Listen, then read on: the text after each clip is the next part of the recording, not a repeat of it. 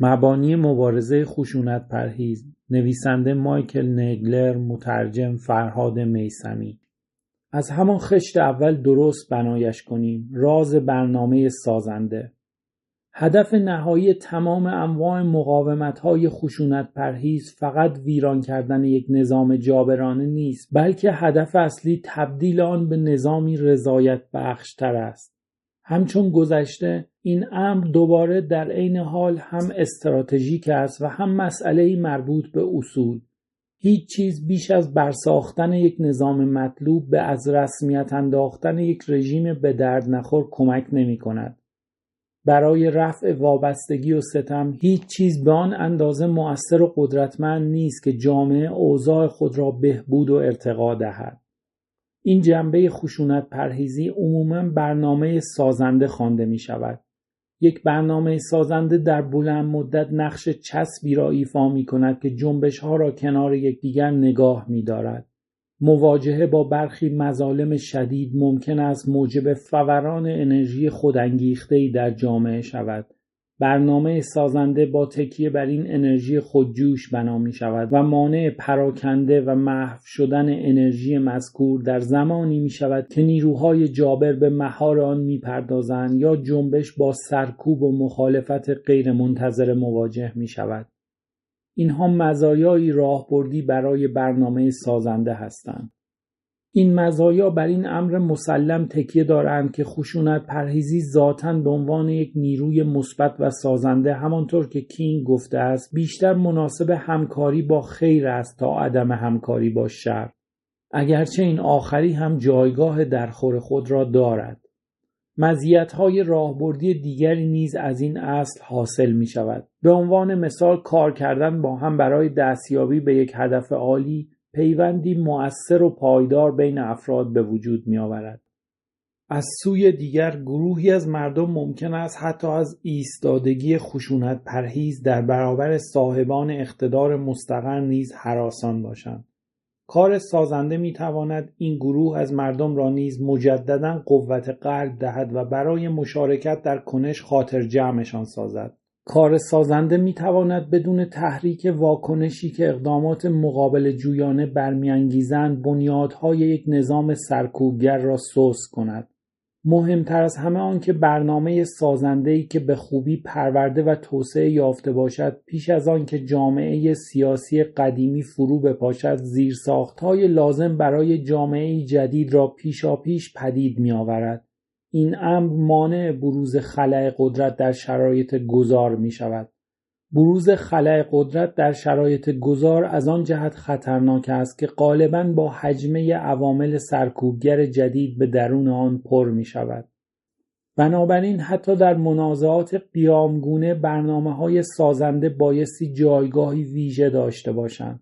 تاریخ نویسان و کنشگران به نحوی مشابه یکدیگر اغلب از این جنبه طبیعی و بسیار مؤثر خشونت پرهیزی غفلت می‌کنند، چرا که شورانگیز، چشمگیر و نمایشی نیست. اگرچه این امر دست کم در میان برخی کنشگران دارد شروع به تغییر می‌کند. این گاندی بود که نام برنامه سازنده را برای این قاعده انتخاب کرد. مستدامترین مبارزه خشونت پرهیزی که تاکنون شناخته شده، یعنی مبارزه طولانی او در آفریقای جنوبی و هند، الگویی از حیث برنامه‌های سازنده به شمار می‌رود، همانطور که البته از جهات عدیده دیگری نیز الگوست. گاندی با تأکید بر کار سازنده درون جوامع محلی، ماهیت ذاتاً مثبت و سازنده خشونت پرهیزی را ابتدا به عنوان مکملی بر اقدامات مقابل جویانه و در نهایت به عنوان لبه حمله و پیشرو رویارویی به کار گرفت. اگرچه ما تمایل داریم که حکایت ساتیاگراها در هند را معادل رویارویی‌های نهایی پرشور و دراماتیک از قبیل ساتیاگراهای نمک یا جنبش هند را ترک کنید بینگاریم، گاندی زمانی برای یکی از دوستانش توضیح داد که سیاست حقیقی من تلاش سازنده است. خشونت پرهیزی مقابل جویانه، یا آنچه که من دوست دارم برنامه انسدادی بخوانمش، میتواند بسیار اثرگذار باشد. در واقع به نحو شگفت انگیزی چنین است: اما این نوع برنامه نیازمند آن است که رانه حرکت و همبستگی گروه را تا زمانی که فرصتی مقتضی فرا برسد حفظ کنیم. این امر همچنین نیازمند آن است که ما بدون آنکه تخاصمی غیر ضروری یا زیاده از حد از سوی حریفانمان را برانگیزیم به پیش برویم و نیز نیازمند آن است که ما تعهد بنیادینمان به بهروزی همگان را نشان دهیم، به نحوی که کمترین میزان ممکن تلخی و ناخوشایندی از ما بر جای ماند. هیچ کدام اینها همیشه آسان نیست. دست آخر ستم پیشگی بر مبنای این فرض کاذب عمل می کند که ستمکشان ناتوان و نیازمند تکفل هستند، اما خشونت پرهیزی مقابل جویانه همیشه نمی تواند به رفع این فرض کاذب کمک کند تا بتوانیم خودمان، مردممان و بالاخره ستم پیشگان را قانع کنیم که ما قادریم بر خود حکم برانیم و امور خود را اداره کنیم. در اغلب مواقع علاج چنین معضلاتی در پروژه‌های ابتکاری و خط‌نهنده پایدار و ملموس یافت می شود. برای مثال، خطی مشی اسرائیلی از 1948 به صورتی حساب شده و عمدی از شکلگیری قوه ابتکار بومی فلسطینیان در راستای توسعه و آبادانی ممانعت کرده است، بدان منظور که وابسته و متکی به اسرائیل بارشان بیاورد. این است دلیل آنکه چرا مردم در طی انتفاضه اول فلسطینیان خدماتی نظیر مدارس غیررسمی، بازارهای معامله پایاپای تهاتری و بسیاری امور دیگر را برای یکدیگر فراهم می‌کردند. اینها حمایتی حیاتی برای آن قیام بود و البته نشانگر بطلان آن فرض درباره ناتوانی از خودگردانی و نیاز به تحت‌الحمایگی. بر همین منوال یکی از نخستین کارزارهایی که دولچی با دهقانان سیسیلی به انجام رساند برنامه‌ای سازنده بود با عنوان اعتصاب در جهت معکوس. روستاییان بدون دریافت دستمزد به صورت داوطلبانه شروع به ساختن جاده‌ای برای خودشان کردند که دیوان سالاری دولتی نه تنها آن را به تعویق انداخته بود بلکه در عمل با آن مخالفت می‌کرد. پلیس به سرعت برای متوقف کردن کار حاضر شد و دولچی و دیگران را بازداشت کرد. با این وجود با گذشت زمان بالاخره جاده ساخته شد و مردم دریافتند که به چه ترتیبی می توانند توسعه و آبادانی جوامع محلیشان را در دستان خود بگیرند. نمونه سیسیلی ها جنبه دیگری از برنامه‌های سازنده را به نمایش می‌گذارد. بیشتر اوقات آنچه موجب جلب سرکوب می شود خود همان موفقیت چنین برنامه هایی است. حریف ممکن است قدرت انقلابی و دگرگونسازی چنین ابتکار عملهایی از سوی جامعه را دریابد و دست به هر کار ممکنی بزند تا آنها را تضعیف کند و بسیار طبیعی است اگر خواننده ایرانی با خواندن این سطور به یاد سرکوب جمعیت امام علی بیفتد و دستگیری و زندانی کردن مدیرانش و نهایتاً صدور حکم انحلالش. مترجم. حریف شاید برای حمله به این برنامه‌ها و مشارکت کنندگان در آنها بهانه کمتری داشته باشد، اما ممکن است متوجه ضرورت فراوان سرکوب آن گردد. بنابراین وقتی که برنامه‌های سازنده مان با چنین حملاتی مواجه می‌شوند نباید شگفت زده یا حتی آزرده و مکدر شویم. این طبیعت ساتیاگراهاست، خواه از نوع سازنده باشد یا از نوع انسدادی اعتراضی، که موجب بیرون کشیدن پاسخی می شود تا خشونت مکتوم و پشت پرده در یک نظام ناحق را عیان سازد. چنان هجمه‌هایی اگرچه تأسف انگیزند می توانند این را برای ناظران و حتی برای خود ستمگران آشکار کنند که آنچه ستمگران انجام می دهند برحق نیست. در وضع ایدئال یک کارزار خشونت پرهیز کار را با توانمندسازی فردی شروع می کند. در گام بعدی به دنبال امکانهای سازنده در جامعه می گردد و در نهایت اگر لازم شود از موضع قدرت به مقابله جویی از طریق نیروهای انسدادگر روی می آورد.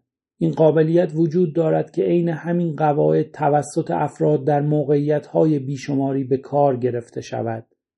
جالب این که جنبش‌های اشغال در ایالات متحده که در سپتامبر 2011 در قالب اعتراضات آغاز شدند، بعد از آن که آن اعتراضات توسط پلیس متفرق و متوقف شد، از طریق اتخاذ اقدامات سازنده بسیار خلاقانه دوباره راه افتادند. برای مثال در اواخر 2012 سندی را اشغال کنید و اوکلاهاما را اشغال کنید کمک‌های گسترده‌ای برای قربانیان طوفان شدید فراهم کردند و باید اضافه کنیم که این کمک‌ها مؤثرتر از کمک‌های کارگزاری‌های نظیر صلیب سرخ و آژانس مدیریت اضطراری فدرال FEMA بودند.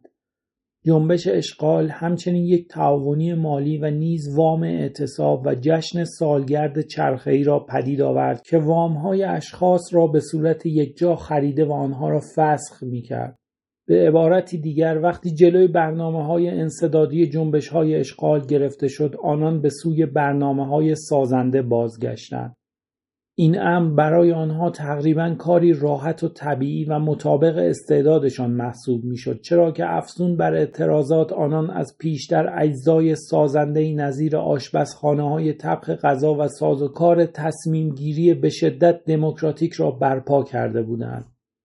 امروزه در موقعیت‌های کمتر بحرانی پروژه‌های گسترده بیشمار و به وضوح غیر مرتبط به هم که دامنه‌ای از کشاورزی مورد حمایت جوامع محلی تا تلاش‌های بی‌اندازه مهم برای اصلاح رسانه‌ها را در بر می‌گیرد، دارند بی سر و صدا ستون خیمه انقلاب بی‌خشونت را برپا می‌کنند. البته اگر ما اراده کنیم که آنها را در قالب یک راهبرد جامع و همه جانبه در هم ادغام کنیم. همچنین گرایش رو به رشدی به سوی عدالت ترمیمی پدید آمده که در حکم پاسخی سازنده به نظام قضایی به غایت ناکار و انسانیت زدای ما، جنبشی مقابل جویانه تر اما هنوز در محدوده های مجاز و قانونی، جنبش رو به رشد برای لغو لایحه‌ای با عنوان غلط‌انداز شهروندان متحد است. شهروندان متحد رهنامه دادگاه عالی ایالات متحده مبنی بر این است که شرکت‌ها همان حقوقی را دارند که انسان‌ها و تلویحاً یعنی انسان‌ها حقوقی بیشتر از پدیده‌های انتزاعی نظیر شرکت‌ها ندارند. پروژه‌هایی که در برابر چنین نوع نگرش‌های قرار می‌گیرند، علل خصوص خودشان را به عنوان مؤلفه‌های فوق‌العاده کارآمد یک راهبرد سازنده مطرح می‌کنند. نظام‌های ستمپیشه معمولاً می‌توانند دست نگه دارند تا یک راهپیمایی یا تظاهرات پایان یابد، اما نمی‌توانند ضمن تلاش برای بهره‌کشی از مردمان یا مدرسه‌ای مستقل که مشغول تعلیم شهروندان در قالب و گستره‌ای مشابه کارگاه‌های خانگی و روستایی است بقای خود را حفظ کنند. ستمپیشگان اغلب به سبب سوگیریشان در راستای خشونت حتی تصور هم نمی‌کنند که اقدامات سازنده موجب ایجاد خطری بشود تا آن زمان که دیگر خیلی دیر شده است. لورد ایروین نایب السلطنه هند در نقل مشهوری فخر فروشانه لاف میزد که درباره ساتیاگراهای نمک اصلا نگران نیست و آن موجب نمی شود که حتی یک بار خواب راحت را از دست بدهد و البته بعدها بریتانیایی ها کل امپراتوری را از دست دادند. در این مورد و شاید فقط در همین مورد بی اطلاعی و ناآگاهی فراگیر جهان درباره خشونت پرهیزی در عمل یک مزیت از آب درآمد. پانوشت اریک چنووث که نامش جزء تحسین کنندگان همین کتاب در پشت جلد آن آمده، در مقاله‌ای که در تابستان 2020 یعنی 6 سال پس از انتشار این کتاب نوشته، از هوشیاری بیش از پیش حکومت‌ها در این باره سخن می‌گوید. او هشدار می‌دهد که اتفاقاً امروزه حکومت‌های هوشیار دیگر ابداً جنبش‌های اجتماعی را دست کم نمی‌گیرند و از آنها غفلت نمی‌کنند. او به تکنیک‌های زیرکانه‌ای اشاره می‌کند که حکومت‌ها در مواجهه با جنبش‌های اجتماعی آموخته‌اند و به کار می‌گیرند و از همین بابت است که حکومت‌های کشورهایی چون روسیه، بلاروس، ترکیه، ایران، ونزوئلا و سوریه توانایی خاصی در پس زدن چالش‌های مردمی یافتند. حکومت‌ها برای شناخت جنبش‌ها اندیشکده‌های عدیده تأسیس می‌کنند. کتاب کلاسیک جین شارپ درباره سیاست مبارزه خشونت پرهیز را انتشارات دانشگاه امام صادق ترجمه و منتشر کرد پیش از آن که بسیاری از فعالان مدنی آن را بشناسند. از این رو امروز قضیه به آن سادگی‌ها نیست که در نیمه اول قرن بیستم بود. مقاله اریکا چنووس با عنوان آینده مقاومت خشونت پرهیز را آیدین رشیدی ترجمه و ماهنامه اندیشه پویا در شماره 68 خود منتشر کرد. من نیز طی نوشتاری با عنوان اعتراضات مردمی و دوران فاصله گذاری‌های کرونایی در آبان 1400 خلاصه‌ای تحلیلی از آن را ارائه کردم. به این ختم کنم که روی غفلت و بی اطلاعی و ناآگاهی حکومت‌ها از جنبش‌های اجتماعی حساب باز نکنید. اگر فرصت کردید خلاصه تحلیلی مقاله مذکور را اینجا ببینید. لینک این مقاله رو توی توضیحات میذارم. در این متن با راهکارهای آشنا میشوید که جنبش‌های اجتماعی میتوانند از طریق آنها بر ترفندهای حکومتی غلبه کنند. در این راهکارها افزایش آگاهی متقابل جنبش ها مطرح است، نه دلخوش داشتن به غفلت حکومت ها. مترجم. ادامه متن. در یک جهان مطلوب و ایدئال تغییرات انقلابی می توانند از طریق برنامه های سازنده به تنهایی محقق شوند. حتی ممکن است به تهدید از طریق ساتیاگراهای انسدادی هم نیازی نباشد.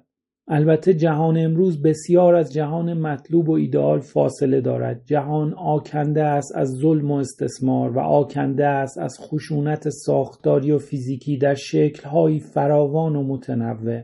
در چنین دنیایی ضابطه مطلوب برای به دست آوردن آزادی عبارت است از کاهش درگیری‌های درونی تا جای ممکن از طریق برنامه‌های سازنده و مجزا کردن و مقابله با باقی موارد از طریق مبارزه خشونت پرهیز. تا هر جا که مقدور باشد کنش سازنده را اختیار کنید و فقط زمانی کنش انسدادی یا همان اعتراضی یا مقابله جویانه را برگزینید که ضروری باشد. در این حین همواره اطمینان حاصل کنید که رویکرد شما تحت تأثیر هدفی درست و پاک شکل گرفته و نیز متعهد است به استفاده از وسیله و روش‌های درست و پاک یا همان اصل همخوانی هدف و وسیله.